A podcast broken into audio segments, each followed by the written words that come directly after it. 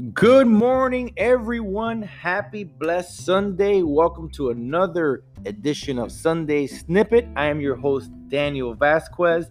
I wanted to ask you this morning do you wear busyness as a badge of honor? Are you talking about being busy as if you're proud of it?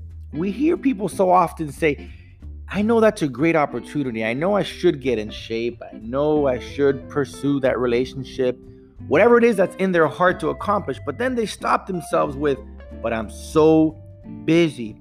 Or they just go around throwing out the busy card like if if it's something to be proud of.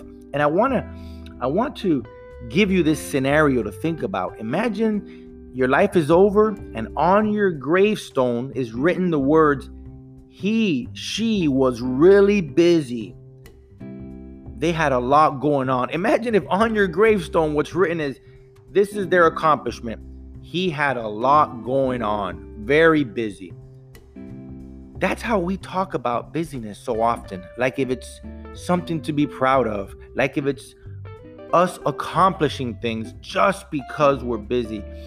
It is very possible, guys, to be extremely busy and not be accomplishing anything. What we need to ask ourselves is Am I busy moving forward in my life or am I just busy getting by, just surviving?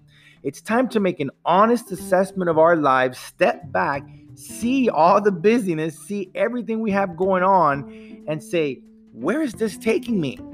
Is this new opportunity allowing me to actually walk towards a place of freedom in my life, but I'm not I'm not willing to even take that step because I'm telling myself that I'm so busy. So let's stop carrying busyness as a badge of honor and instead think my goal is to be accomplishing something in my life. That everything that I am doing is making me more productive and getting me closer to my goals and dreams. Thank you for listening. Have a great Sunday.